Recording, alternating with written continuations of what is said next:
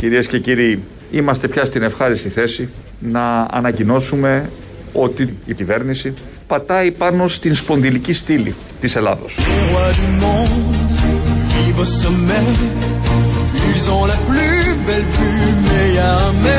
Η κυβέρνηση πατάει πάνω στην σπονδυλική στήλη της Ελλάδος. Κι άλλη φορά με φορτώνεις σε μένα, γιατί εγώ κάθε καλοκαίρι πάω στην Αιδηψό για τη μέση μου.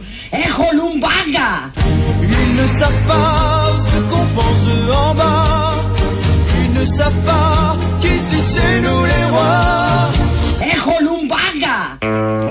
Η Σαφφώνο Ταρά, η οποία έχει τα λουμπάγκα της. Λουμπάγκα έχει και η Ελλάδα, γιατί όπως ακούσαμε από τον Πρωθυπουργό, η κυβέρνηση πατάει πάνω στη σπονδυλική στήλη. Πόσο να αντέξει αυτή η σπονδυλική στήλη της χώρας, του λαού? Έχει αντέξει πάρα πολλά και αντέχει συνεχώς και επιλέγει αυτούς που θα πατήσουν γερά στη σπονδυλική στήλη, αλλά η συγκεκριμένη κυβέρνηση να πατά πάνω είναι ένα θέμα, πρέπει να το δούμε και δεν ξέρω αν επαρκεί η Αιδηψός για να μας κάνει καλά με τα λουμπάγκα και της Νοτάρα και τα υπόλοιπα. Ας πατάει όμως πάνω στη σπονδυλική στήλη, ας πατάει πάνω στα κεφάλια, πάνω στις πλάτες μας. Το καλό, όπως λέει και ο Χαρδαλιάς, είναι ότι μπορεί να συμβαίνουν όλα αυτά, αλλά είναι αποτελεσματική. Όπως έχουμε κάνει μέχρι τώρα σε κάθε σήμα συναγερμού, ανταποκρινόμαστε με άμεσα αντανακλαστικά, λαμβάνοντας τα απαραίτητα μέτρα με αποκλειστικά υγειονομικά κριτήρια. Και γι' αυτό και σε σχέση με την υπόλοιπη Ευρώπη, θα μου επιτρέψετε να πω ότι έχουμε φανεί πιο προνοητικοί. Ευτυχώς! Και άρα και πιο αποτελεσματικοί.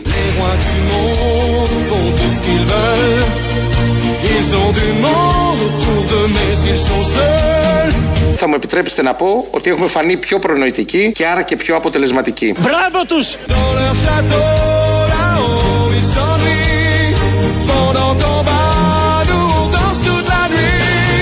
Θέλω να πάω να πάρω ένα ζευγάρι παπούτσια. Τι κάνω σήμερα?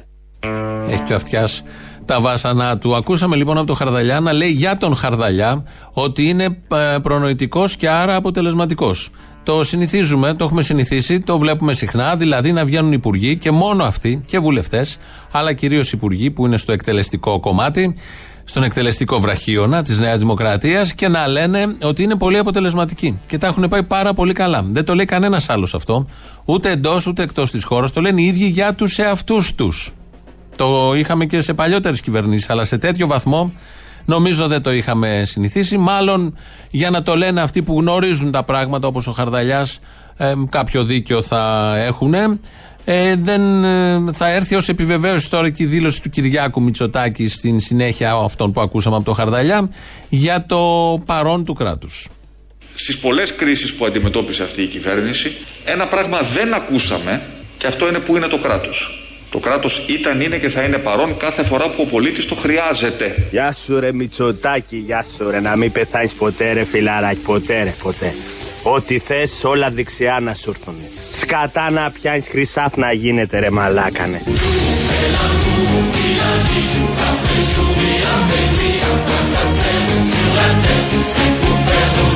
Το κράτος ήταν, είναι και θα είναι παρόν κάθε φορά που ο πολίτης το χρειάζεται. Έχω λουμπάγκα!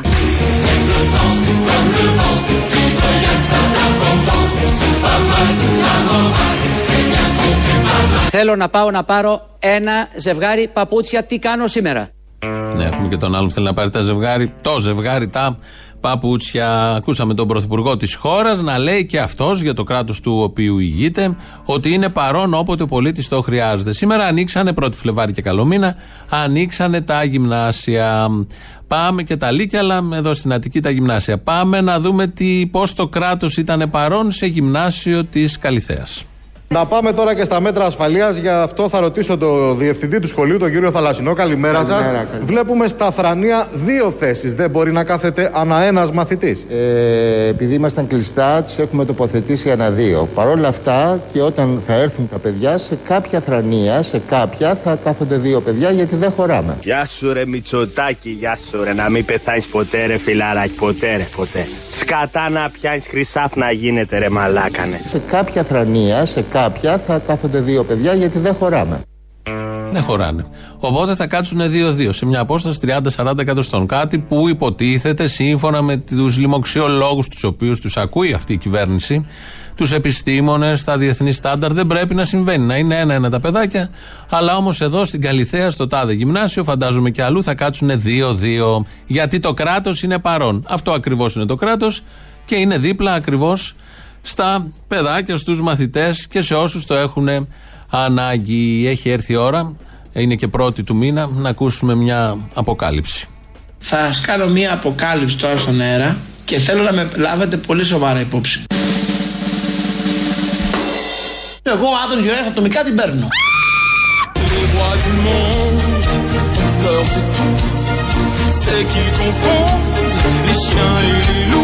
Εγώ, Άδωνη Γεωργιάδη, ατομικά την παίρνω. Μπράβο, παιδί μου.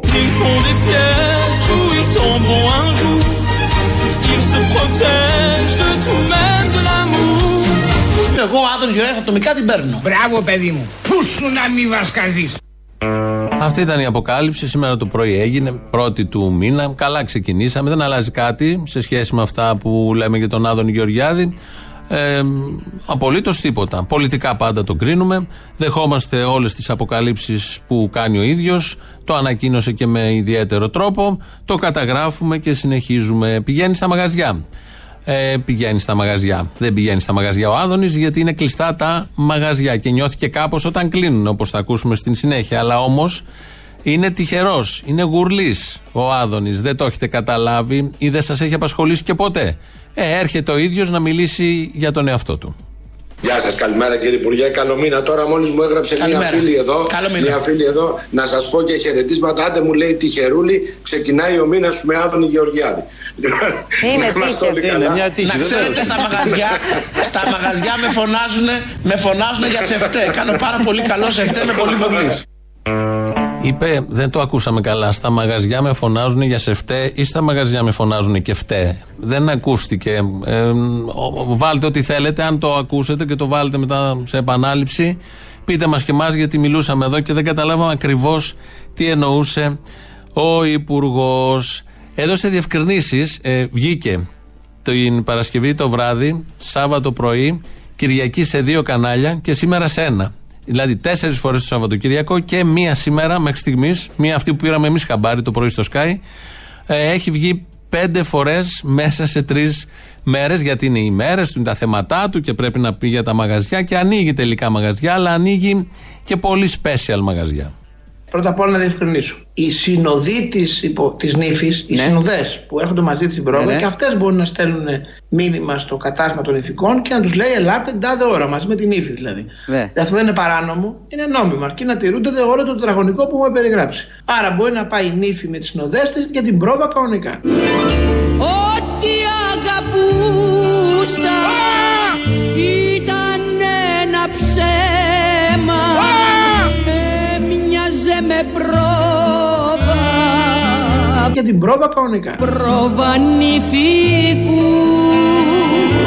Τώρα, επειδή θέσατε το θέμα των δύο ωρών ειδικά για τα νηφικά, μάλιστα. θα δούμε τον κύριο Σταμπουλίδη με το πέρας εκπομπής πώς θα βάλουμε στην Κία μια διευκρίνηση ειδικά για τις πρόβες των νηφικών. Σωστό. Να το κάνουμε τετάρα ωρές. Έτσι, μπράβο. Να μην ισχύει καμία νύφη ότι θα μείνει χωρίς. Εμείς θέλουμε δώρο. Να γίνονται γάμπη. Όπως η ζωή μου που κάθε μέρα. Θέλουμε να γίνονται παιδιά, ah, θέλουμε μπράβο. να είναι ευτυχισμένοι, θέλουμε να γίνονται οικογένειες και θέλουμε τα καταστήματα νηφικών, όπως και τα υπόλοιπα καταστήματα, Πάμε. να κάνουν τη δουλειά τους. Με πάει πάντα και κάπου αλλού. Oh! Oh! Φεγγαράκι μου λαμπρό, φέγγε μου να περπατώ, να πηγαίνω στο σχολείο, να μαθαίνω γράμματα, γράμματα σπουδάω, του δω τα πράγματα.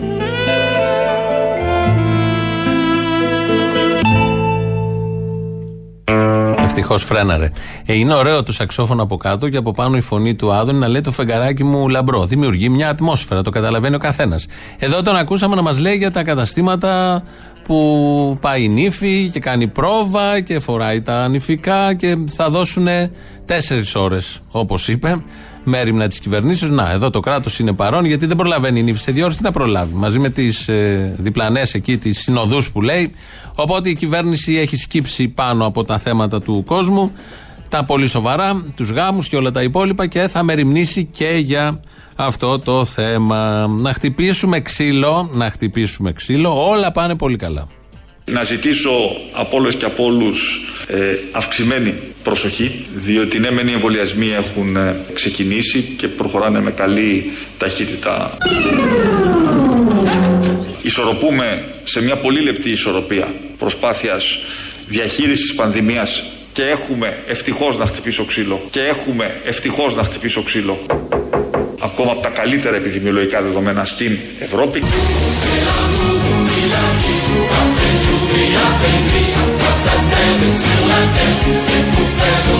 Ευτυχώς να χτυπήσω ξύλο. Παπά, παπάκα. Ορίστε παιδί μου. Κάποιος χτυπάει την πόρτα. Ποιος, ποιος είναι? Είμαι ο Κυριάκος Μητσοτάκης. Το στείλατε στα τσακίδια.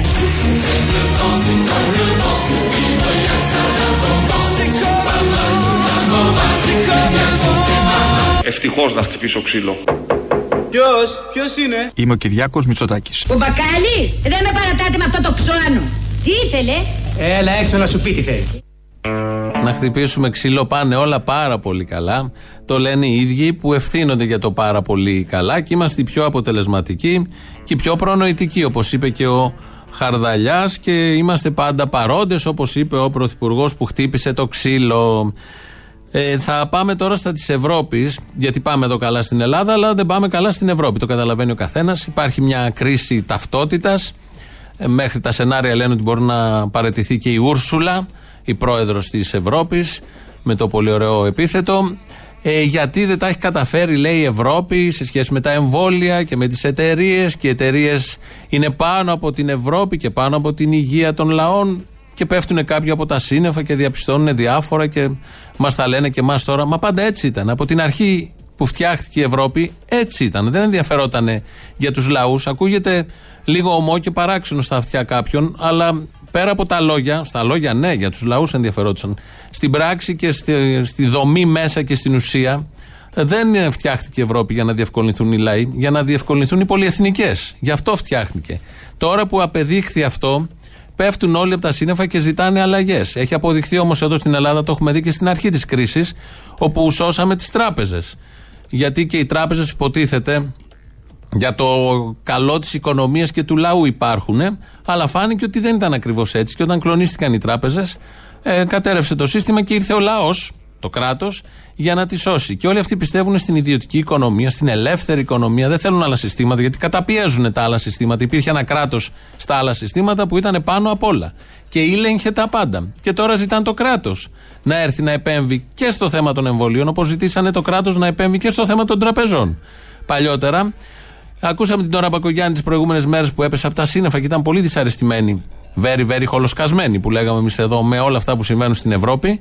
Και θα ακούσουμε τώρα τον Μιλτιάδη Βαρβιτσιώτη, ο οποίος βγήκε υπέρμαχος της ελεύθερης οικονομίας και ζητάει να κρατικοποιηθούν οι εταιρείες, οι φαρμακοβιομηχανίες, οι πατέντες, τα φάρμακα και τα εμβόλια γενικώς. Ασκούμε τις πιέσεις και ασκεί η Ευρώπη τις πιέσεις προς τις εταιρείες σε όλα τα επίπεδα. Η απάντηση που έστειλε ο κύριος Σαρλ Μισελ στην επιστολή του Πρωθυπουργού ε, και άλλων τριών Πρωθυπουργών ανοίγει ένα πολύ μεγάλο παράθυρο. Ανοίγει το παράθυρο της ουσιαστικής ε, ε, κατάσχεσης των ποσοτήτων και της κατάσχεσης και της δραστηριότητας. Δηλαδή, δεν τι, νομίζω σημα... ότι τι σημαίνει αυτό, αυτό κύριε Υπουργέ, τι σημαίνει αυτό? Αν φτάσουμε σε αυτό το ακραίο σημείο, τι σημαίνει αυτό, ότι θα μπορούσε να καταστροφτάσει? Σημαίνει ότι, ότι ουσιαστικά την άμεση ευρωπαϊκοποίηση, για να μην πω κρατικοποίηση, της, της εγκατάστασης της εταιρείας και της, την παροχή της λειτουργίας της μόνο και μόνο κατά τον λογαριασμό της Ευρωπαϊκής Ένωσης. Μπορούν να τη βάλουν είναι να φασοπίεσεις, όπως γίνεται και στα κράτη, ναι, που κάποια στιγμή μπορεί μια, μια κρατική οντότητα, ένα κράτος να, να πει εθνικοποιώ μια επιχείρηση, την εθνικοποιώ σήμερα και ε, από αύριο το πρωί δουλεύει για μένα. Έτσι λοιπόν, ο Μιλτιάδης Βαρβιτσιώτης κάνει την πρόταση να ευρωπαϊκοποιήσουμε, εθνικοποιήσουμε, κρατικοποιήσουμε τις μεγάλες εταιρείες, γιατί δεν κατάφεραν οι μεγάλες εταιρείες στην πολύ κρίσιμη στιγμή να δείξουν ενδιαφέρον για τις ανάγκες των λαών της Ευρώπης και κοιτάνε τις τσέπες τους. Τα δισεκατομμύρια, αν όχι τρισεκατομμύρια, που σκοπεύουν να βγάλουν από όλη αυτή την υπόθεση. Με κάποιο τέτοιο τρόπο, με ανάλογο τρόπο, σώσαμε ή μάλλον σώζουμε και την Αιτζίαν. Φαντάζομαι αν χρειαστεί θα δώσουμε και άλλα εκατομμύρια. Είναι η ελεύθερη οικονομία που όταν πάνε πολύ καλά τα πράγματα θαυμάζουμε τους ιδιοκτήτες που φτιάξαν αυτές τις εταιρείες, την επιχειρηματικότητα, την ελευθερία που δίνει αυτό το σύστημα. Αλλά όταν κάτι στραβώσει, και στραβώνει πολύ συχνά τα τελευταία χρόνια, έρχεται και ζητάνε όλοι από το κράτος να κάνει τα πάντα. Το ίδιο έγινε και με την υγεία. Πολύ καλά τα ιδιωτικά νοσοκομεία, κρεβάτια, εξοπλισμός, πενήντα ευρώ η ασπιρίνη στην πρώτη, στη δεύτερη θέση, ενώ την παίρνεις έξω με, πολύ, με ελάχιστα λεφτά, με ελάχιστα χρήματα. Όμως στα κρίσιμα το δημόσιο σύστημα υγείας θα έρθει και θα είναι αυτό που θα λύσει το θέμα. Ε, ωραία η ελεύθερη οικονομία, αλλά είναι μόνο για τη βιτρίνα. Και είναι μόνο για τα πολύ καλά και για τα πάρα πάρα πολύ εύκολα και για να θησαυρίζουν αυτοί που μιλάνε για αυτήν πάντα. Στα δύσκολα, στα ουσιαστικά, ζητάνε από το κράτος, αλλά ποιο κράτος, πώς μπορεί αυτό το κράτος, έτσι όπως το έχουν καταντήσει, να λύσει και τι να πρωτοπρολάβει να λύσει. Το κράτος θα ήταν η λύση, αλλά όχι σε αυτό το σύστημα. Σε άλλο σύστημα, με άλλη αντίληψη και άλλη νοοτροπία. Θα μπορούσε όντως να λύσει κάτι. Ψήγματα που υπάρχουν στον πλανήτη έχουν αποδείξει ότι τα έχουν πάει άριστα στο συγκεκριμένο θέμα που είναι το κορυφαίο, όπως η υγεία του λαού. Έλεγε πριν ο Κυριάκος Μητσοτάκης ότι πάει με πολύ καλή ταχύτητα ο εμβολιασμός στη χώρα, πάρα πολύ καλή ταχύτητα, το καταλαβαίνει ο καθένας. Βγαίνει και ο Κικίλιας τηλεφωνικά για να μας πει τι, θα, τι κάναμε μέσα στο Γενάρη. Το Γενάρη είχαμε πει θα κάνουμε διακόσιες χιλιάδες εμβόλια. Ναι. Ο προγραμματισμός κάναμε διακόσιες εβδομήντα χιλιάδες εμβόλια. Μάλιστα. Το Φλεβάρι θα είναι τριπλάσιος αριθμός. Ναι. Μάρτιο μεγαλύτερος. Ναι. Και στο φούλι μηχανές Απρίλιο, Μάιο, Ιούνιο, έτσι ώστε να έχουμε μπορέσει να εμβολιάσουμε πολύ μεγάλο κομμάτι της ελληνικής κοινωνίας. Το Γενάρη είχαμε πει θα κάνουμε διακόσιες χιλιάδες εμβόλια. Ναι. Ο προγραμματισμός κάναμε διακόσιες εβδομήντα χιλιάδες εμβόλια. Μάλιστα. Μπράβο, είναι large. Είχαν πει διακόσιες χιλιάδες εμβόλια και κάναν διακόσιες εβδομήντα χιλιάδες εμβόλια. Το είπε, καμαρώνει στη φωνή του. Ο ίδιος άνθρωπος, τότε που μας έδειχνε τις διαφάνειες, έλεγε όχι ότι θα κάνουμε διακόσιες εβδομήντα χιλιάδες εμβόλια το μήνα, αλλά δύο εκατομμύρια. Πόσα είναι αυτά? Θα είναι χίλια δεκαοκτώ εμβολιαστικά κέντρα. Και αυτά τα χίλια δεκαοκτώ εμβολιαστικά κέντρα θα μπορούσαν να εμβολιάσουν δύο εκατομμύρια. εκατόν δεκαεπτά χιλιάδες τετρακόσιοι σαράντα συμπολίτες μας το μήνα. Αυτά έλεγε τότε που γελούσαμε όλοι με τις διαφάνειες και λέγαμε δεν μπορεί να συμβεί όλο αυτό. Τα έλεγε στον αέρα, τα έλεγε βεβαίως επειδή ήταν μια πολύ δύσκολη στιγμή στους δείκτες της πανδημίας, νεκροί, κλίνες πάνω στη Θεσσαλονίκη και έπρεπε να ξεφύγουν από όλο αυτό με το φτηνό, φτηνότατο, φτηνιάρικο εντελώς απλό, απλοϊκό τρόπο, με τα σχέδια και τις διαφάνειες για τους εμβολιασμούς. Σύμφωνα με εκείνα τα σχέδια πρέπει να είχαμε τελειώσει τώρα οι Έλληνες. Δύο μήνες εμβολιασμών θα είχαμε πέντε εκατομμύρια εμβολιαστέντες. Οπότε δεν ισχύει τίποτα από όλα αυτά. έξι εκατομμύρια, γιατί ήταν δύο χιλιάδες επτακόσια. Δεν ισχύει τίποτα από όλα αυτά και πανηγυρίζουμε τώρα για τις διακόσιες εβδομήντα χιλιάδες εμβόλια που γίναν το Γενάρη. Φαντάζομαι, επειδή γίνονται και κάποιες έρευνες, πρώτο βγάζαν τον Κικίλια τότε σε δημοτικότητα, πρώτο θα τον βγάλουν και τώρα. Δεν αλλάζει τίποτα. Ο κόσμος εκτιμάει τον Κικίλια, είτε ανακοινώνει δύο εκατομμύρια επτακόσιες χιλιάδες εμβόλια, είτε ανακοινώνει διακόσιες εβδομήντα χιλιάδες εμβόλια. Τον θεωρούν καλό υπουργό που πασχίζει για το καλό του Έλληνα λαού, που έλεγε και ο Γιώργος Παπανδρέου. Άδωνης τώρα για την κυβέρνηση και την κοινωνία. Αγαπητέ κύριε Παπαδημητρίου, θα σας κάνω μία αποκάλυψη τώρα στον αέρα μιας κυβερνήσης που τα έχει βάλει με όλη την κοινωνία, που έχει καταστρέψει την οικονομία, που αδιαφορεί για τις επιχειρήσεις και που δεν ενδιαφέρει κανέναν συμπολίτη μας. Και ταυτόχρονα Μητσοτάκης ήταν σταθερά είκοσι μονάδες μπροστά στις δημοσκοπήσεις, θα ήταν υπεραυτοκράτορας.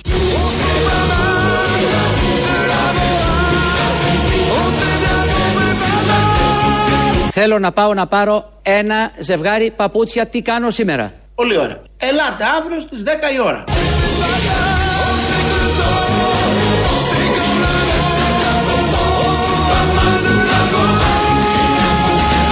Η κυβέρνηση πατάει πάνω στην σπονδυλική στήλη της Ελλάδος. Πολύ ώρα. Ελάτε αύριο στις δέκα η ώρα.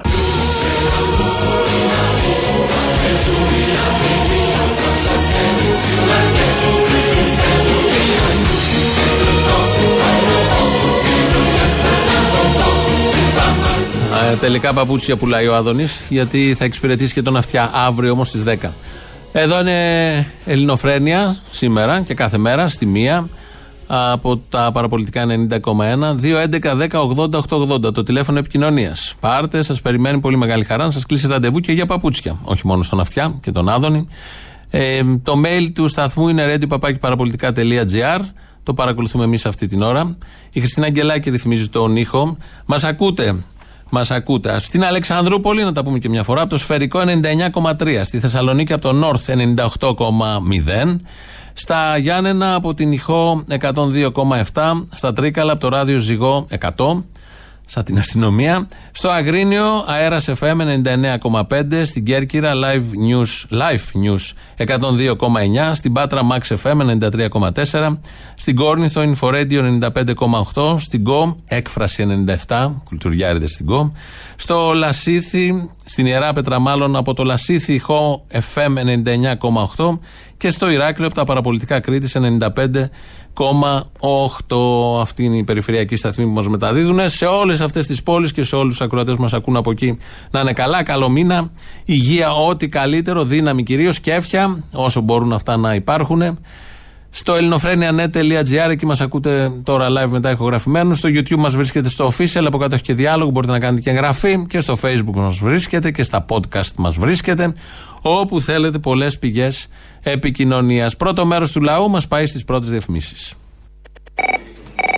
Ναι, τον κύριο Αποστολή Μπαρμπαγιάννη θα ήθελα, παρακαλώ. Ε, ο ίδιος. Ναι, γεια σας. Είμαι ο υπασπιστής του Υπουργού Προστασίας του Πολίτη. Αχ, αχ, αχ, τσουτσούρωσα, μισό λεπτό, γιατί μου σηκώθηκε τρίχα κάγκελο. Κάτσε λίγο να ηρεμήσω. Τι έγινε? Ναι, έχουμε ένα ένταλμα για σας. Σύλληψης. Ασύλληψης, γιατί? Ναι, ναι. Η κατηγορία είναι ότι διασπείρεται κουνομαλία. Κουμούνια, ανώμαλα, όλα κουνούμαλα. Στους δρόμους έξω. Εγώ στα μαγαζιά είχα πάει. Ναι, κοιτάξτε. Και φορούσα μάσκα. Ναι, δεν το ξέρω το ένταλμα, το υπέγραψα χωρίς να το διαβάσω. Αν σας θυμίζει. Α, λογικό, στα τα μνημόνια γι' αυτό πήγε. Δυστυχώς θα πρέπει να έρθετε στον εισαγγελέα. Ε, θα έρθω εγώ στον εισαγγελέα, να έρθει αυτό, σχέστηκα. Καλά, εντάξει. Θα... Έχεις ένταλμα, αν έχεις ένταλμα, έλα. Θα... Άρα πάρε και μια φασολάδα πρώτα και πάρε φόρα. Ναι, τώρα θα προστεθεί και απίθεια στη. Αρχή. Και απίθυα, αν θες και εξύβριση, γιατί έχω μια μάντρα. Εξύβριση, ναι. Έχω μια μάντρα. Καλά, και εξύβριση. Και έλα να κλάσεις τη μάντρα. Δηλαδή. Συνεχίστε, μαγνητοφωνήστε τώρα. Ρουφιάνε, δεν τρέπεσαι. Σας παρακαλώ, εγώ δεν σας είπα από κοδάνω. Ελληνοφρένια. Η ίδια. Γεια σου, Αποστόλη. Ποιος είναι? Είμαι ο Γιάννης από Θεσσαλονίκη, σε παίρνω. Πρώτα... Να μας. Τι θες? Λοιπόν, θέλω να, να κάνω μια ερώτηση προς τον Μπαλούρδο, βασικά. Ε, εγώ είμαι, Μπαλούρδος. Τέλεια, Μπαλούρδη. Μπαλούρδη μου, θέλω να σε ρωτήσω το εξής. Ε, παρακαλώ. Ο...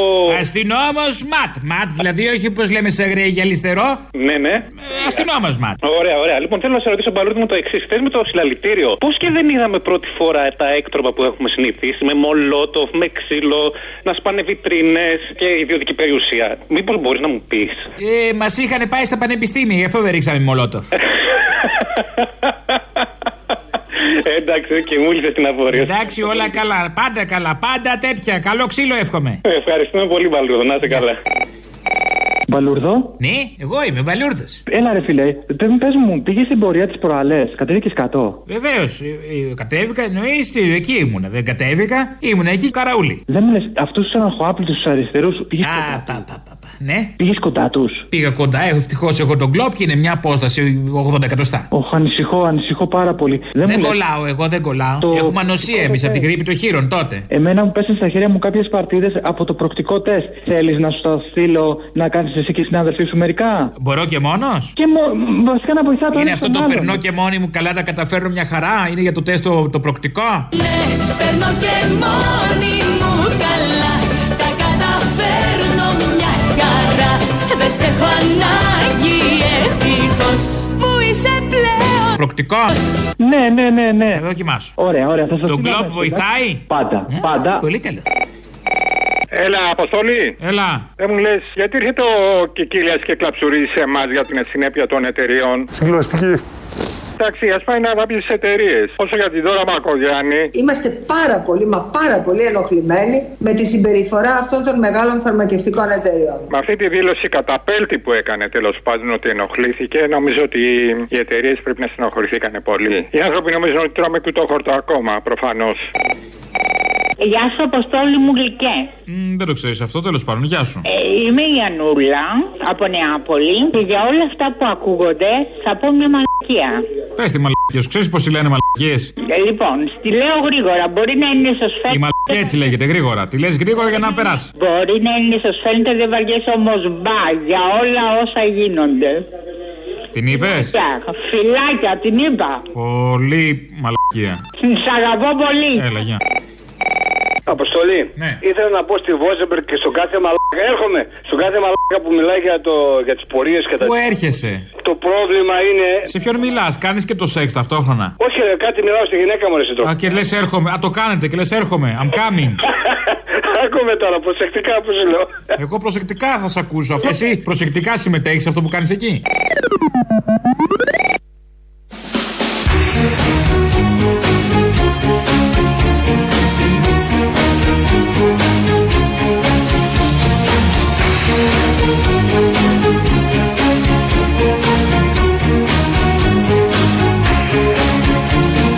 Θα σας κάνω μία αποκάλυψη τώρα στον αέρα και θέλω να με λάβετε πολύ σοβαρά υπόψη. Εγώ, Άδωνη Γεωργιάδη, ατομικά την παίρνω. Μπράβο, παιδί μου, μπράβο. Έχουμε αποκαλύψεις. Ξεκινάει ο μήνας πολύ αποκαλυπτικά. Πριν πάμε σε κάποια αποκαλυπτικά που έχουμε, να ακούσουμε τις ειδήσεις από την ελληνική αστυνομία. Είναι η αστυνομική τίτλη των ειδήσεων σε ένα λεπτό. Στο μικρόφωνο ο Μπαλούρδος, δημοσιογράφος Μάρκος.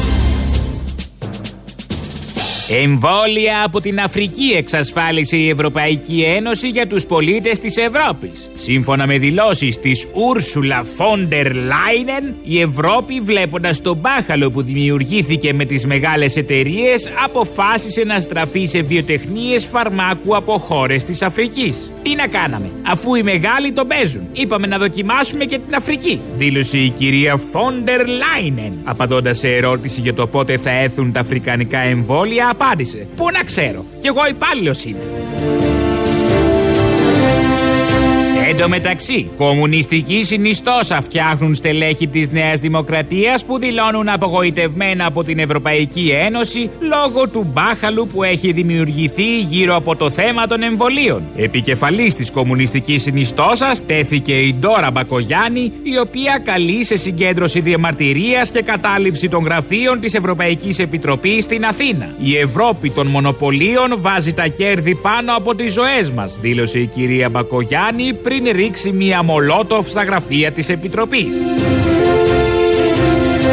Εξελίξεις στην υπόθεση του lockdown. Η κυβέρνηση, μετά το σύστημα ακορντεών στην αγορά, προτίθεται να εφαρμόσει το σύστημα ντέφι. Σύμφωνα με αυτό, τα μαγαζιά ένδυσης και υπόδυσης θα ανοιγοκλίνουν κάθε μία ώρα, σαν κάποιος να βαράει ρυθμικά το ντέφι. Για τα υπόλοιπα καταστήματα θα εφαρμοστεί το σύστημα βιολί. Σύμφωνα με αυτό, ο ιδιοκτήτης του καταστήματος που είναι κλειστό θα παίρνει ένα βιολί στο χέρι του και θα γυρίζει στους δρόμους της Αθήνας παίζοντάς το. Στο τέλος κάθε κομματιού θα βγάζει δίσκο και ό,τι μαζέψει θα είναι η αμοιβή του, αφού αφαιρεθεί ο φόρος προς το κράτος. Πρώτη μέρα σήμερα του Φλεβάρη, με την πανδημία να σαρώνει όλη τη χώρα, την αγορά μισάνυχτη, την αβεβαιότητα να κυριαρχεί. Μοναδική φωτεινή σανίδα σωτηρίας για όλους τους Έλληνες, η παρουσία του μεγάλου τιμονιέρη Κυριάκου Μητσοτάκη του δεύτερου. Με τη στιβαρή του ηγεσία, την αταλάντευτη καθοδήγησή του, ο λαός των Ελλήνων μεγαλουργεί και θριαμβεύει. Με τις ευφυείς κινήσεις του κατάφερε να σώσει τους Έλληνες και να αναγνωριστεί παγκοσμίως ως ο καλύτερος ηγέτης της σύγχρονης εποχής. Συγκινούμε. Το αίτημα πια είναι διάχυτο παντού. Μόνιμος πρωθυπουργός ο Κυριάκος Μητσοτάκης, χωρίς δαπανηρές εκλογές και περιτά διλήμματα. Κυριάκο, είσαι ένας. Δεν χρειάζεται άλλος κανένας. Τέλος πάντων. Καιρός. Ε, άρχισε αυτή η κολοβροχή, η σπαστικιά που είναι σαν να είσαι μέσα σε θερμοκήπιο. Ευρωπαϊκός καιρός, δεν λέω, αλλά...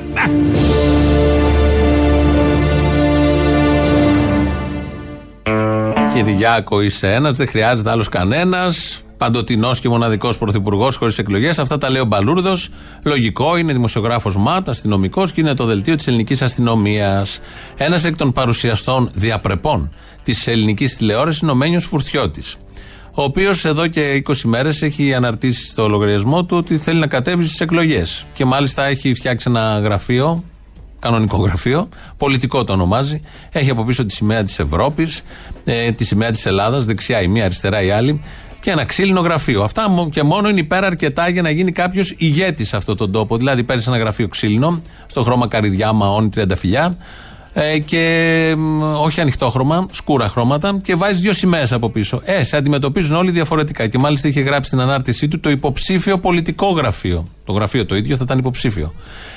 Ήμασταν, είχαμε την περιέργεια με ποιο κόμμα θα κατέβει, σίγουρα θα βγει, θα μπει στην επόμενη Βουλή και δεν πρέπει να το σταματήσουμε αυτό. Και στην εκπομπή του προχθές καταλάβαμε με ποιο κόμμα θα κατέβει. Να βρούμε λοιπόν τον Έλληνα Πρωθυπουργό.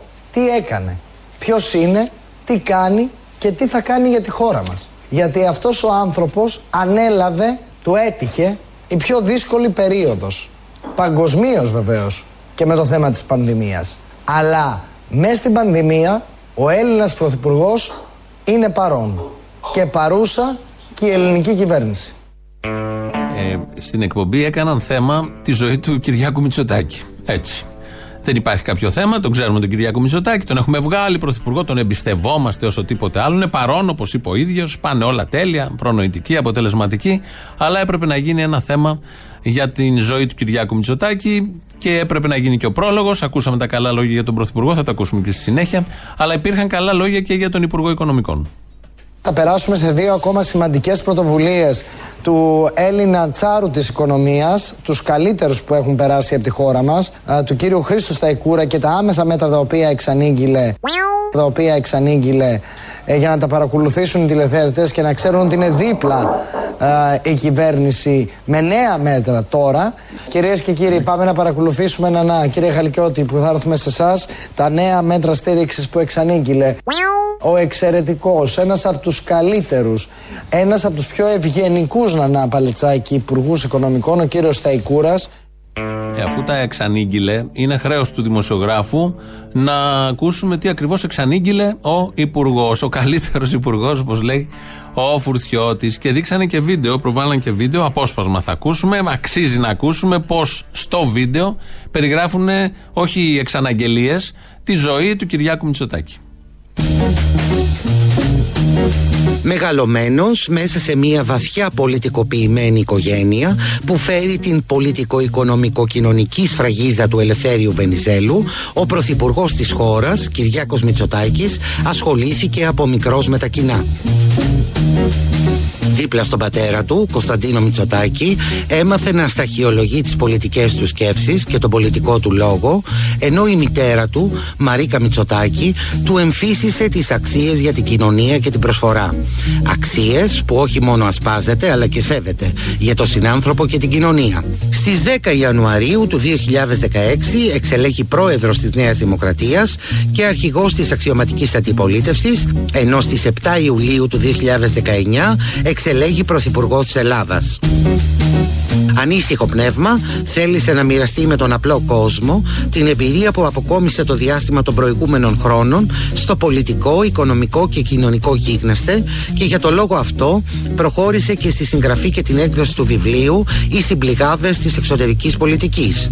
Η συμμετοχή του στα κοινά και στη διαμόρφωση του πολιτικού τοπίου στη χώρα μας, από την άλλη, δεν τον εμπόδισε να στέκεται έως και σήμερα δίπλα στα τρία του παιδιά, τη Σοφία, τον Κωνσταντίνο και τη Δάφνη, για τα οποία εκτός από πατέρας φέρει και τον τίτλο του μέντορα.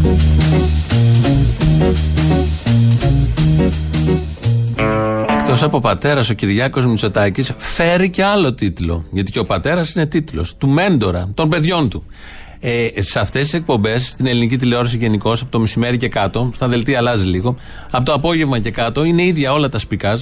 Αλλάζουν τα ονόματα. Είτε κάναν για την Πάμελα Άντερσον, είτε κάναν για τον Κυριάκο Μητσοτάκη. Τα ίδια ακριβώς τα λέγανε.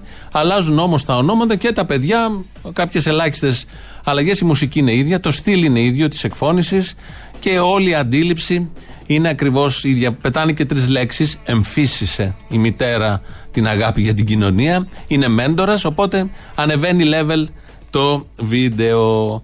Ένα τελευταίο απόσπασμα για να μάθετε πώς παίζετε την παλίτσα γενικότερα σε αυτά τα θέματα. Και αν θέλετε να γίνετε βουλευτές, τι πρέπει να κάνετε πέρα από το γραφείο, το ξύλινο και τις δύο σημαίες. Ε, να λέτε και από τις εκπομπές σας ή να πάρετε εκπομπές, να φτιάξετε εκπομπές, να λιβανίζετε με αυτόν τον τρόπο τον Μητσοτάκη. Αυτή είναι η πραγματικότητα και πραγματικά είμαστε περήφανοι και πρέπει να είμαστε περήφανοι σαν Έλληνες ε, για τον ε, Πρωθυπουργό Σπλίτ.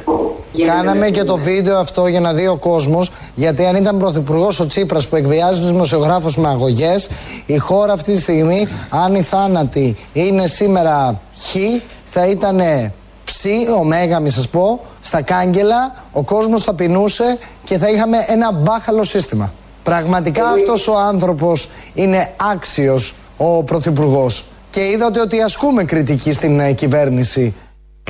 Μα δεν το είδαμε, το ακούσαμε. Τεκμηριώθηκε, αν κάτι βγαίνει από όλα αυτά, ότι ασκείται κριτική στην κυβέρνηση. Αυτό με αλφαγιώτα και με έψιλον. Ότι ασκείται κριτική στην συγκεκριμένη κυβέρνηση, ο άξιος πρωθυπουργός, ο καλύτερος εξαιρετικός υπουργός οικονομικών, αυτός που εμφύσισε, είναι και μέντορα των παιδιών του και άλλα τέτοια πάρα πολύ ωραία. δεκαπέντε λεπτά ήταν όλα αυτά, τα μαζέψαμε εδώ σε κανένα τετράλεπτο. Ε, αν και θα έχει αξία όλο το δεκαπεντάλεπτο. Τα συνυπογράφουμε όλα αυτά. Ό,τι ακούστηκε για τον πρωθυπουργό μας βρίσκει σύμφωνος, φαντάζομαι και το λαό που ακολουθεί. Έλα ρε, πού είσαι ρε? Εδώ. Εκεί είσαι. Έλα να σου πω. Καλά ζούμε μαγικές στιγμές ρε φίλε. Τι ζεις? Άκου, άκου. Οι παπάδες έχουν πάρει τα πάνω τους. Τα νούμερα σαν τον Βελόπουλο, ήθελα να άξερα και σαν τον Άδωνη. Μα γιατί, γιατί προσβάλλετε τα νούμερα? Τόσες χιλιάδες μαλάκες Έλληνες που ψηφίζουν αυτά τα νούμερα ρε φίλε. Δηλαδή ε, αυτό ε, δεν μπορώ να το χωρέσει στο μυαλό μου. Δεν, δεν ξέρω, δεν ξέρω. Α, εν τω μεταξύ να σου πω και μια ιστορία που μου έτυχε με τον Πλεύρη τον ιό που, που έχει κάνει στις ειδικές δυνάμεις. Εγώ πήγα και προσέβερα και ήμουν ειδικές δυνάμεις και δεν πειράστηκα. Άκου, είναι, είναι, είμαι παρκαρισμένος σε ένα σταθμό κάπου και αυτός έρχεται από πίσω μου με ένα πολυτελές αμάξι και κορνάρει έντονα. Κορνάρει έντονα, εγώ δεν έχω καταλάβει τώρα τι γίνεται αν κορδάρουν σε μένα. Κάποια στιγμή συνειδητοποιώ ότι κορδάρει σε μένα. Βγαίνω έξω, του λέω τι έγινε, τι θες? Λέει βγες από εκεί για να μπω να ξεφορτώσουμε. Είχε ένα Πακιστανό μαζί και κουβάλαγε ο Πακιστανός. Του λέω τι είναι αυγό, του λέει εσύ πιο όμορφος, του λέω και αυγό εγώ για να μπεις εσύ. Δεν βλέπεις, μου λέει, που ταλαιπωρείται ο άνθρωπος. Του λέω θα αυγώ, του λέω, αλλά για αυτόν τον άνθρωπο, γιατί εσύ είσαι χάιδαρος, του λέω δεν είσαι άνθρωπος. Εν τω μεταξύ, πρόσεχε Αποστόλη, με είχε, είχε δει, ήμουν κυριλάτος ντυμένος και δεν, δεν πήγαινε το μυαλό του ότι θα πάμε στην Αλυδία. Του λέω, άκου να σου πω, το, το πάμε στο Κυριλέ, του λέω, αλλά μπορεί να βγω και να σε κάνω και μαύρο στο ξύλο. Και μόλις του είπα έτσι, τον γύρισε το Καλαματιανό. Αποστολή, γεια σου. Γεια σου. Εγώ σε παρακολουθώ συνέχεια από το Ελληνοφρένια τελεία net. Ποτέ από το ραδιοφωνικό σταθμό. Σήμερα λοιπόν ήμουνα μέσα στο αυτοκίνητο και αναγκαστικά έβαλα το σταθμό και έπιασα τον ακατονόμαστο και είχε συνέντευξη. Με τον Τζίμερο, τα άμαθα. Με τον Τζίμερο. Α, ε, πολύ ωραίο αυτό. Είδα... Αυτό που δίνεται παθητικό ε, ακόμα βήμα στο Τζίμερο, πολύ με συναρπάζει στη χώρα. Ε, ε, τα είδα όλα. Ο Τζίμερος που στην καλύτερη θα έπρεπε να είναι παίκτης από reality, από εκεί να τον ξέρουμε. Ε, και κάποιοι τον παίρνουν και στα σοβαρά. Ότι έχει και πολιτική. Απόψεις. Έλα μου στον τόπο σου. Δηλαδή, τι άλλο θα ακούσω.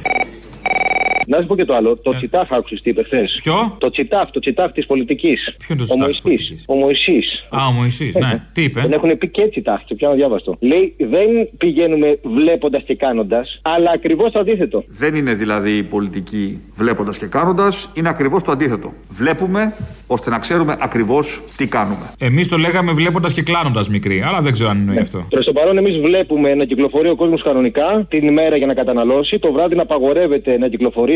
Και αυτό που έχουμε να μην είναι ένα lockdown, αν απλά μια κοινωνία ανοιχτή, με απαγόρευση κυκλοφορίας τη νύχτα και απαγόρευση του να συναστρίζεσαι για οποιοδήποτε πολιτικό λόγο. Αυτό είναι το θέμα. Κυρίως αυτό.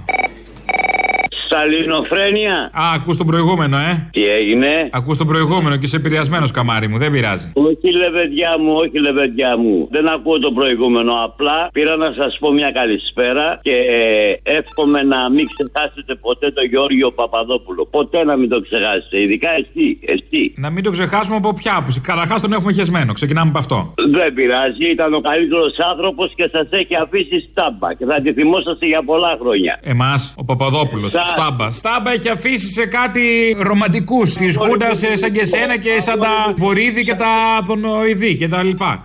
Ολόκληρη Γιάρο σας. Εμάς Στάμπα καμία. Γιάρο, Γιάρο, εκεί είσαστε όλοι για τη Γιάρο. Αχ, θες να περάσουμε βραδιά στη Γιάρο, να δεις πως γαμ***** είναι εξόριστη. Τι λες βρε τραχανοπλαγιά, τι λες βρε τραχανοπλαγιά που έπρεπε να σας... Έλα, τι το φοβάσαι, γιατί? Δοκίμασέ το, μην το απορρίπτεις. Εγώ θα φοβάμαι τίποτα. Έτσι, αφού δεν το φοβάσαι, έλα να δεις πως γαμ***** είναι εξόριστη. Ο Βελουχιώτης σκότωνε τους Έλληνες. Άχι, αυτό ήταν mm. πολύ πατριώτη. Αχ, Έλληνες, αυτό που σας τσούζει ακόμα και θα συνεχίσει να σας τσούζει, πολύ μ' αρέσει.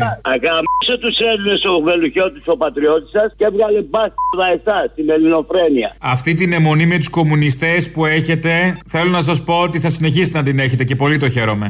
Μα δεν είσαστε Έλληνες, ρε. Να πάτε στη Ρωσία και στη Ρουμανία και στον Τσαουσέσκου. Τι δουλειά έχετε στην Ελλάδα εσείς? Για να συγχύζουμε κάτι σαν και εσάς. Άισε τώρα.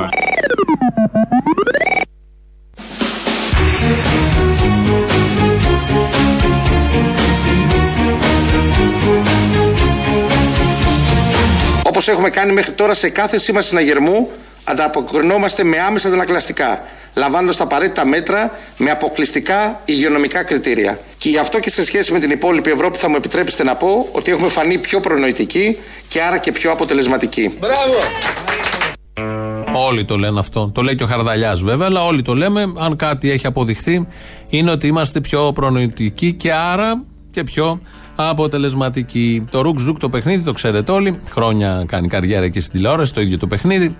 Η Ζέτα Μακρυπούλια το παρουσιάζει. Είναι μια λέξη και η παρέα από κάτω προσπαθεί να βρει τη λέξη. Η λέξη λοιπόν που τέθηκε είναι η λέξη σκηνή. Το σκηνή είναι η λέξη μας και ο χρόνος σου αρχίζει από ρουκ ζουκ. Ε, πόπο. Τι πόπο? Ε, όταν ε, είσαι σε σεξουαλική επαφή μπορείς να... Φωνάξεις. Όχι, να στο κρεβάτι πίσω. Να πιαστείς. Ε, ναι, με, με τι? Κάγκελα, όχι, με, με χειροπέδες. Τα χεράκια. Παρακαλώ. Τα χεράκια. Κι όμως μου κόψατε τώρα μια περιγραφή που ήθελα πολύ να δω ναι, πού ναι. θα πάει. Θα ακούσουμε την περιγραφή. Για πες μου, για πες μου Ιωάννα μου, τι θα έλεγες? Με τι, μετά τη χειροπέδα με τι, τι άλλο σου βοηθάει να το κάνεις αυτό? Όχι, ηλίθεια, σκηνή. Τι? Σκηνή, στο κρεβάτι. Δεν σε κόβει. Σε κόβει, αυτό είπε τόσο καθαρά. Να είναι είκοσι χρονών, αυτή η παρέα, είκοσι πέντε το πολύ. Και το πρώτο που τους ήρθε στο μυαλό είναι το σκηνή, τον μπέρδεψε με το μαστίγιο, με τη χειροπέδα. Ωραία, μια χαρά, καλά, μερακλείδικα, όλοι μπροστά. Η νέα γενιά σήμερα είναι πάντα μπροστά, γιατί το μέλλον θα έρθει από την νεολαία. Ε, μπροστά είναι και η παλιά γενιά, ο κύριος Γεραπετρίτης, τον ξέρουμε όλοι, πανεπιστημιακός, σοβαρός, είναι ένας εκ των αρίστων, στενός συνεργάτης του, πώς τον έλεγε, άξιου, εξαιρετικού, έλεγε πριν ο Φουρτιώτης, του Κυριάκου Μητσοτάκη. Θα τον φανταστούμε τώρα σε έναν άλλο ρόλο. Ο Υπουργός Επικρατείας, ο κύριος Γιώργος Γεραπετρίτης, ναι. ξέρει πολύ καλή μουσική και βάζει και ωραία τραγούδια. Δεν σε παρακαλώ. Δεν το πιστεύω, παιδιά, ναι. αυτό. Αν θα το καλέσει μία φορά στο ράδιο, ναι. θα σου βάλει τα γυαλιά. Κυρία Βουλγαρή, είστε δύσπιστοι και θα τιμωρηθείτε γι' αυτό. Ε. Αληθεύουν δηλαδή τα όσα λένε. Η αλήθεια είναι ότι έχουμε μια μεγάλη αγάπη για τη μουσική.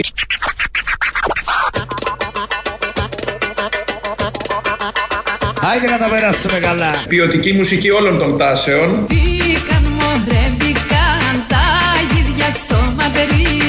Εμείς όπως γνωρίζετε διακοπές δεν κάνουμε, κάνουμε, κάνουμε. Όχι μόνο ρετρό. Παραδόσου λοιπόν, ανεφόρον μωρό μου, και θα γίνω για σένα ο πιο γλυκός κατάκτητης.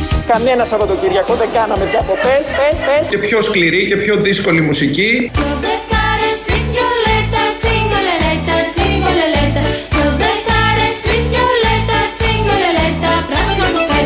Μέχρι τελευταίας κεραίας. Παραμένω στη διάθεσή σας, αν χρειαστεί πέρα από τα πολιτικά ή τα θεσμικά, μία φορά να συζητήσουμε μαζί και για μουσική και να, δει, και, να δοκιμάσετε και, τις, και να δοκιμάσετε και τις δεξιότητές μου.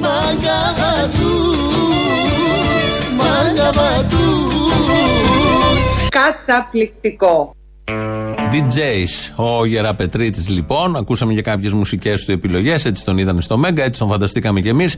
Περνάμε καλά εμείς εδώ, χορεύουμε με, τα, με τις επιλογές του Γεραπετρίτη, άριστες όλες, σαν τον ίδιο, όμως υπάρχουν και κάποιοι που κλαίνε. Δεν έχουν επιχειρηματίες μια κυβέρνηση που λέει σας κλείσαμε και κόψτε το λαιμό σας. Δεν είμαστε αυτή η κυβέρνηση, κύριε Σιωμόπουλε. Πονάμε με τους ανθρώπους αυτούς που τους κλείσαμε, χωρίς να το θέλουμε. Πονάμε, εγώ, εγώ, εγώ κλαίω όταν κλείνω ένα κατάστημα. Ε, να πεθάνω, να πεθάνω. Εγώ θέλω να ανοίγω τα καταστήματα, δεν να κλείνω. Μα τους η καρδούλα μου. Σας διαβεβαιώ ότι η αγωνία μου από τη μέρα που ξυπνάω, από την ώρα που ξυπνάω, την ώρα που κοιμάμαι, είναι πώς θα σκεφτώ κάτι καινούριο για να μην κλείσει ούτε μία επιχείρηση στην Ελλάδα. Δεν θέλω να δω έναν εργαζόμενο να μένει χωρίς δουλειά. Πονάμε, εγώ, εγώ, εγώ κλαίω όταν κλείνω ένα κατάστημα. Συγγνώμη. Τέτοιο κλάβο του στην κηδεία της γιαγιάς μου δεν έριξα. Ο Άδωνης κλαίει σε δύο περιπτώσεις. Όταν κλείνει ένα κατάστημα και όταν έκλεισε η Κωνσταντινούπολη. Οι γεννήτσαροι απέσπασαν τον έλεγχο του εξωτερικού τείχους και συνέχεια αναδειχθήκαν με σκάλες στο εσωτερικό τείχος. Στο μεταξύ, μια ομάδα από περίπου πενήντα εισέδη από μια μικρή πύλη του τείχους που ονομαζόταν Κερκόπορτα. Ο αυτοκράτορας έκανε ό,τι μπορούσε για να τους ανασυγκροτήσει. Στο τέλος, η μάχη εξελίχθηκε σε αγώνα σώμα με σώμα. Ήταν αγριότερη στην πύλη του Αγίου Ρωμανού, όπου είχε υποστεί ρήγμα το εσωτερικό τείχος και πιθανώς εκεί εθεάθηκε τελευταία φορά ζωντανός ο Κωνσταντίνος Παλαιολόγος. Είχε πετάξει από πάνω τα αυτοκρατορικά εμβλήματα. Σκοτώθηκε πολεμώντας σαν απλός στρατιώτης για να ανακόψει την πλημμυρίδα των απίστων που ξεχύνονταν μέσα στη χριστιανική του πόλη. Ο πιο εύγλωτος επιτάφιος για αυτόν είναι εκείνος του ιστορικού Κριτόβουλου. Ο αυτοκράτορας Κωνσταντίνος πέθανε πολεμώντας. Κτλ. κτλ, κτλ. Δεν πάω να σας διαβάσω, αλλά τι συγκινήθηκα. Δηλαδή, είτε πρόκειται για αυτοκράτορα είτε για σουβλατζίδικο, ο Άδωνης κλαίει. Να κρατήσουμε αυτό σαν σκέψη παρηγορίας προς τον ίδιο και προς όλους εμάς, διότι λογικό είναι όταν ακούμε έναν υπουργό να κλαίει, να επηρεαζόμαστε κι εμείς. Άνθρωποι είμαστε, λυγίζουμε με το δράμα του ιδίου του ανθρώπου, του πολιτικού ανήρ που λέγανε και παλιά, παλιά και όχι ανδρός. Εδώ φτάσαμε στο τέλος. Τρίτο μέρος του λαού μας πάει στο ακριβώς της ώρας, στο μαγκαζίνο. Τα υπόλοιπα εμείς θα τα πούμε αύριο. Γεια σας. Αποστόλης. Έλα, Αποστόλη. Τι θες? Κάνεις από ταξί. Ρε εσύ, του μουρλί το χάκελο γίνεται έξω από κίνηση. Έχει κίνηση? Της μουρλής το πανηγύρι. Ε, αφού έχουμε καραντίνα, λογικό είναι. Έχουν φοβήσει τον κόσμο ότι θα τους κλείσουν πάλι από αύριο μέσα και έχουν βγει όλοι έξω. Ε, ναι, λογικό. Θα γίνει σήμερα. Της μουρλής το πανηγύρι. Χειρότερο θα γίνει. Αλλά άμα είναι για ψώνια δεν κολλάει. Δεν υπάρχει θέμα διασποράς. Ναι, ρε εσύ. Γιατί κινείται η αγορά και από τους έμεσους φόρους της αγοράς στηρίζεται η παιδεία. Το τι μαλακία θα ακούσεις δεν λέγεται. Καλά είσαι. Φιλάκια τα λέμε. Έβαλα δέκα λεπτά πριν την εκπομπή. Oh. Ακούσω. Και γιατί, να... γιατί, γιατί. Να σου πω κάτι. Άκουσα να δεις, ήταν ανάμεικτα λίγο τα συναισθήματα. Γιατί. Είχε και τζίμερο ε... σήμερα, μια χαρά. Α, όχι, δεν τον πέτυχα αυτό. Α, δεν έχασε τζίμερο. Πολύ ωραίες απόψεις, ρε παιδί. Δηλαδή να καθαρίζεις το μυαλό. Αλλά να θες μετά και να του μποφλό να ρίξεις. Να θες να καταπιείς, να, να καταπιείς ένα ηλιέλαιο, κάτι. Με τίποτα. Κάτι να αλλάξει γεύση από την αηδία με μεγαλύτερη αηδία. Κάτι πώς του έχω πετύχει και ξερνάω παντού. Λοιπόν, τέλος πάντων. Έχεις βάλει ακουαφόρτες στα αυτιά. Χρειάζεται μετά από αυτό. Δεν τον έχω πετύχει, σου λέω. Δεν θες να ξανακούσεις μετά τίποτα. Δεν ξέρω τον ήχο της φωνής του καν. Χάνεις, χάνεις. Ήταν ανάμεικτα τα συζητήματα λοιπόν, επειδή έπαιζε For Whom the Bell Tolls. Δηλαδή δεν έχω πετύχει άνθρωπο που να ακούει μια μουσική της προκοπής και να είναι τόσο μαλάκας. Αυτό αναρωτήθηκα. Να είδες, αλλά... είδες, μικρός ακόμα. Όσο ζεις, τα βλέπεις. Έχεις δίκιο. Να τώρα είδες αλλά... κάποιο, κάποιον που μπορεί να ακούσει ένα τραγούδι της προκοπής, ναι, και να είναι κάτι άλλο στο υπόλοιπο. Έλα, γορίνα μου. Ακούω βέβαια με προσοχή αυτά που λέει ο Θήμιος. Α, σώθηκες. Απλά για να... Απλά για, να... για το κομμάτι της Δούκα και την καταγγελία για τον Κιμούλη. Ε, αν υπάρχει κάποιος να λογοκρίνουμε ή να κατακρίνουμε τέλος πάντων και να κοιτάξουμε στον καθρέφτη, είναι ο εαυτός μας, φίλε. Γιατί οι καταγγελίες εργαζομένων ότι τρώνε ξύλο από τα αφεντικά τους, ότι είναι απλήρωτοι και επαναζητήσουν τα δουλειά. Και χωρίς να είναι στάρ κάποιος, έτσι. Θέλω να πω, αυτά συμβαίνουν μα... και σε άλλες δουλειές. Μα κυρίως σε άλλες δουλειές. Κυρίως σε άλλες δουλειές. Παντού και δημοσίως πολλοί από αυτούς. Που ασχολούνται είναι μονίμως οι ίδιοι άνθρωποι. Όλοι οι υπόλοιποι κοιτάμε από την άλλη μεριά. Εντάξει, φίλε, καλό να καταγγέλει Δούκα, αλλά να κοιτάμε και όλες τις άλλες καταγγελίες που γίνονται όλο αυτό το διάστημα. Από όλους τους ανθρώπους οι οποίοι υποφέρουν. Και για πολλούς λόγους. Για εργασιακά δικαιώματα, όχι μόνο για συμπεριφορές. Αυτό ακριβώς. Για απειλές στους χώρους εργασίας. Για πολλούς λόγους. Έχει ένα ενδιαφέρον. Και εντωμεταξύ είναι τόσο μαζικό το φαινόμενο που η συντριπτική πλειοψηφία των ανθρώπων έχουν τέτοια βιώματα είτε οι ίδιοι είτε για το διπλανό τους. Τι στο διάλογο κοιμάστε, ρε φίλε. Περιμένεις το πει μόνο η Δούκα. Αφού το λένε όλοι οι άλλοι και εσύ ο ίδιος το βλέπεις. Άμα δεν θες να το δεις, αγάπη μου, δεν το δεις. Τέλος πάντων. Κοίταξε, δεν μπορεί να βγαίνει ο καθένας μετά από έναν αιώνα και να λέει ξέρεις εμένα το και το ξέρω εγώ τι. Γιατί δεν μπορεί, όποτε θέλει θα καταγγείλει αυτός που θα καταγγείλει. Τι σε νοιάζει, αν τη ζωή τραβάς. Όχι, δεν είναι έτσι. Έτσι μου. Είναι. Όχι, να σου πω κάτι. Όταν ξέρω... νιώσει έτοιμος, όταν νιώσεις ότι δεν απειλείται, εσύ τη ζωή τραβάς. Το θέμα δεν είναι αυτό όμως. Το είστε... θέμα είναι ότι αποπροσανατολίζουν από την ουσία. Γιατί α, κυριαρχεί το Star, στο Star System βέβαια και στα τσόκρα της τηλεόρασης. Προφανώς θα κυριαρχήσει, γιατί αυτή είναι εντυπωσιακή και χάνεται η ουσία. Αυτό είναι το πρόβλημα. Για να μπουν μπροστά τα εγώ του καθενός. έρχονται οι εκλογές στην, στην ε, ιστιοπλοεία, οι εκλογές για τους αθάνατους της Ολυμπιακής Επιτροπής, οι εκλογές στην ΕΠΟ και όλα αυτά τα θέματα σχετίζονται με τις προεδρίες και με τα συμβούλια σε κάθε οργάνωση. Έτσι έπαθε και ο Στρος-Καν. Ο Στρος-Καν είναι αυτός που λέει το τραγούδι που λέει Στρος-Καν, τουν τουρουν. Αυτός. Έλα, έλα, κόψ, κόψτε αυτά. Εγώ να κόψω αυτά, εσύ ξεκίνησες πρώτος με τις μαλακίες. Αυτό ή αφού είσαι σοβαρό παιδί, γιατί αρχίζεις. Εσύ δεν είσαι, λυπάμαι.